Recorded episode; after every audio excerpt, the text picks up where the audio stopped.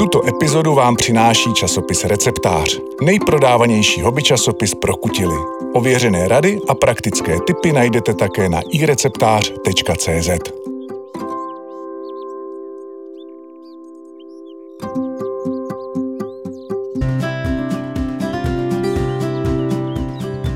Krásný zelený den, milí posluchači. Vítám vás u další poradny podcastu iReceptář do ucha. Opět tu vítám Janu Bucharovou, která dnes bude odpovídat na vaše otázky, které jste nám poslali na adresu poradna@ireceptář.cz. Dobrý den. Dobrý den. Jako první tady máme otázku na semínka. Vypadá to, že teď v lednu je to brzy, ale protože se většina semínek předpěstovává už v únoru a březnu, je leden ideálním časem na to si semínka vybrat a objednat, že? Ano, je to pravda. A určitě je dobré si je třeba pořídit dřív, i ta, která budete vysévat až v dubnu, květnu, aby to potom nebylo, právě si to v klidu rozmyslet, objednat, koupit, aby to potom nebylo zbytečně ve spěchu. Chystáme se nakoupit semínka zeleniny na letošní sezónu. Nabídka různých odrůd je obrovská. Jak si v tom množství máme vybrat? To je pravda a někdy třeba zvlášť jako ve specializovaných obchodech z těch stojanů přímo oči přecházejí, ani vlastně teďka často i v supermarketech. Těch vlastně odrůd a lákavých fotografií je spoustu. Mě to taky často zláká, že i koupím něco, co vlastně nepotřebuju. A je dobré jako se na ty odrůdy zaměřit. Samozřejmě jedna věc je druh, těch není třeba tolik, i když taky, co vlastně chci vůbec pěstovat za zeleninu, co chci letos vyzkoušet, anebo co už jako máme odzkoušené a určitě v tom chceme pokračovat, ale pak od každého toho druhu je vlastně opravdu spousta odrůd. Tam nějaké základní údaje jsou i na tom sáčku, dá se z toho vycházet, ale ještě lepší je o té dané odrůdě si něco zjistit. Většinu lze najít na internetu přímo informace od vlastně seminářských firem, které je vyprodukovaly. A tam je těch faktorů několik, na které je třeba dávat pozor. Jednak mají různé vlastnosti i třeba chuť ty odrůdy. Tam je vlastně několik faktorů, na které je potřeba dávat pozor. Ty odrůdy mají jak různou chuť, tam stojí za to testovat další a další, až najdeme tu pravou, tak mají různé vlastnosti. Jedna z nich je třeba, že některé jsou rané a některé pozdní. To má zase u různých druhů třeba různé vlastně výhody a nevýhody. Například u salátů ten raný znamená, že opravdu je vhodné ho pěstovat jenom na jaře nebo na podzim, protože nemá rád vysoké teploty a vybíhal by do květu. Ale je právě odolnější a rychlejší vlastně, takže na to jaro nebo podzim se hodí. Potom je velice důležité třeba u rajčat vědět, zda je daná odrůda tyčková nebo keříčková, protože na tom vlastně záleží způsob pěstování. Ty tyčkové jsou častější, protože šetří místo a snáze se ošetřují a ty vlastně potřebují oporu a jdou do výšky klidně do 2 metrů nebo i víc při dobrých podmínkách. Ty keříčkové zase nepotřebují oporu nebo jenom velice jako lehkou a někomu se mohou hodit ta třeba do nádob. Vždycky by to mělo být u té odrůdy uvedené, je potřeba na to dávat pozor. Zase fazole jsou keříčkové nebo pnoucí. U pnoucích se musí připravit vlastně opora a zase zaberou méně místa a taky mají tu vlastnost, že plodí víc průběžně, zatímco ty keříčkové víc najednou. Oba má svoje výhody podle toho, jak jich člověk využije. Vlastně ještě u těch raných odrůd u řady mají takovou vlastnost, že vlastně od toho výsevu mají kratší vegetační dobu, že je sklízíme dříve, takže se třeba hodí do vyšších oblastí, chladnějších, nejsou tolik náročné. Zase ty pozdní mají třeba jiné výhody chuťové nebo odolnosti a podobně. Takže je dobré si o těch konkrétních odrůdách zjistit co nejvíce a podle toho vybírat a určitě se vyplatí zkoušet i nové, až jako najdeme ty, které nám nejvíce vyhovují a i v tom je právě velká výhoda pěstování od semene, protože tam je ten výběr odrůd mnohem větší, než vlastně, když nakupujeme sázeničky.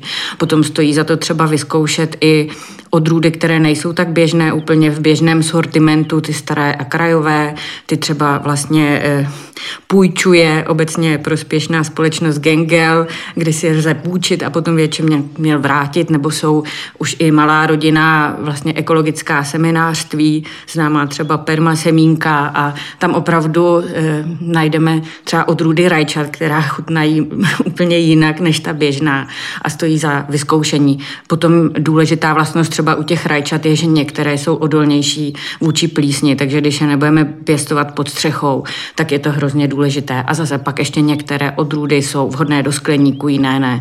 Takže je dobré na všechny tyhle vlastnosti brát ohled. Nově vysazené stromky mi okousali zajíci. Půjde je ještě zachránit? Teda asi ne ty zajíce, ale stromky. Zajíci to asi potřebovat nebudou. Zvlášť ty ovocné stromky tímhle hodně trpí, zajícům opravdu chutnají. Zajíci nebo srnky jim dovedou dost ublížit a záleží na tom, jestli vlastně se jim povedlo okousat tu kůru a bohužel pod ní i to líko, které vlastně vede tu vodu a živiny kolem dokola, nebo ne. Určitě pokud to není úplně souvislé a zbyla tam prostě nějaký proužek kůry, tak stojí za to zkusit ošetřit ten strom stromovým balzámem a třeba se mu podaří přežít, a jinak je tady v tom ohledu důležitá hlavně prevence. Opravdu je chránit ty kmeny nebo celé pletivem a podobně, aby se k nim ta zvířátka nedostala mlsná, no, protože na zahrady chodí úplně běžně. Rádi bychom si vypěstovali za oknem výhonky hrachu. Hrách nám ale odmítá vůbec klíčit. Co s tím? Ty jsou opravdu moc dobré, sladké, kvé, a tam může být těch příčin několik. Jako když by neklíčila jenom některá semena, tak mohou být poškozená, ale pokud nechce klíčit vůbec, tak možná třeba jsou moc stará nebo nějakým jiným způsobem utrpěla. Ale určitě stojí za to ještě zkusit je namočit. Ten hráz nese i delší máčení, klidně 2 dny, několikrát tu vodu vyměnit.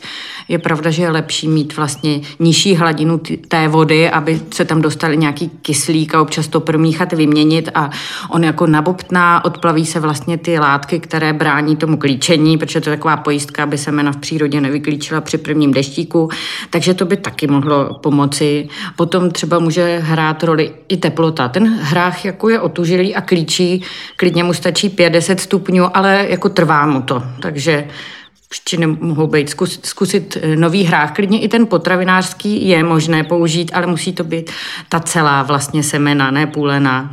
To jsem se právě chtěla zeptat, jestli můžu použít hrách normálně sušený, který se používá na jídlo, anebo musím kupovat vysloveně hrách určený k pěstování klíčku.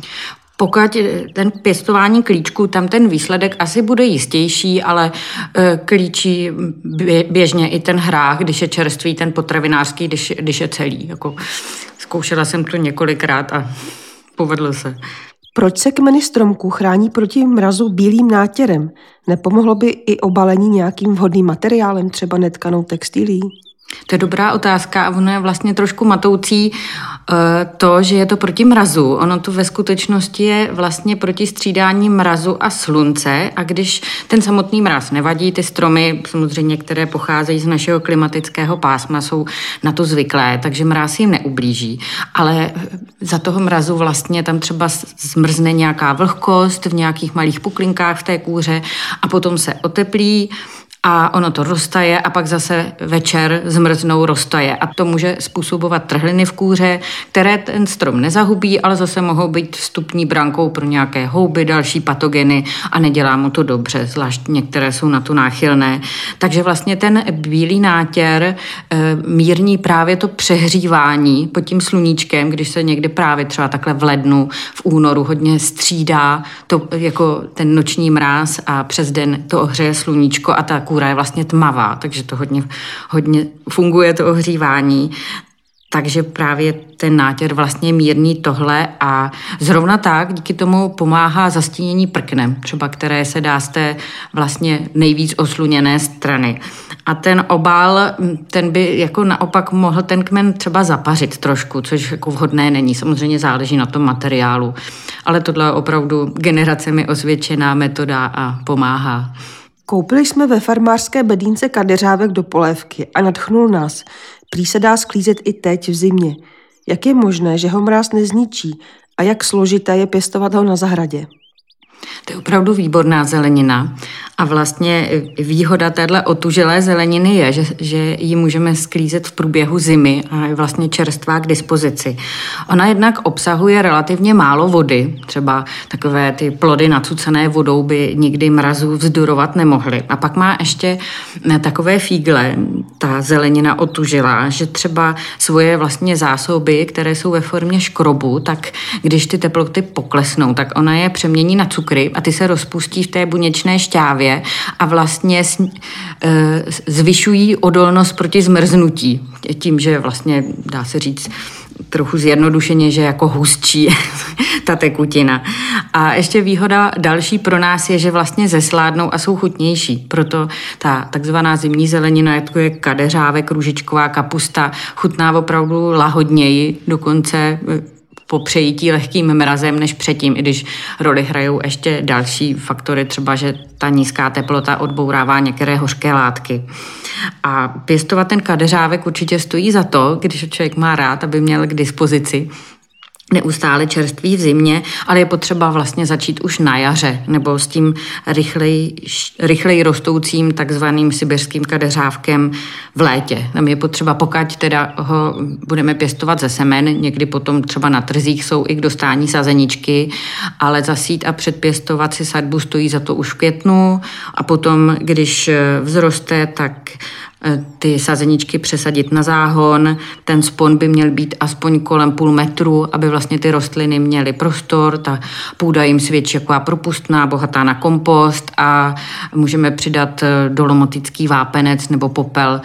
Všechna tato vlastně brukovitá zelenina má ráda zásaditější spíš půdu, dělá jí to dobře jako prevence proti onemocněním. A potom je potřeba zalévat, když neprší v létě, aby vlastně pěkně ty kadeřávky narostly. Oni jako v zimě neporostou už. Oni musí narůst v létě a na podzim a potom v zimě vydrží a můžeme je sklízet. Teď už víme, proč se stromy natírají na bílo, jak se pěstuje kadeřávek nebo proč hrách nechce vyklíčit. Tímto se loučím s vámi i s naším milým hostem Janou Bucharovou. Naslyšenou. Naslyšenou. Svoje další dotazy ohledně zahrady a pěstování posílejte na adresu poradna@ireceptář.cz a my vám v některé z příštích poraden pomůžeme. Budeme se na vás těšit opět za týden a ať vám to roste.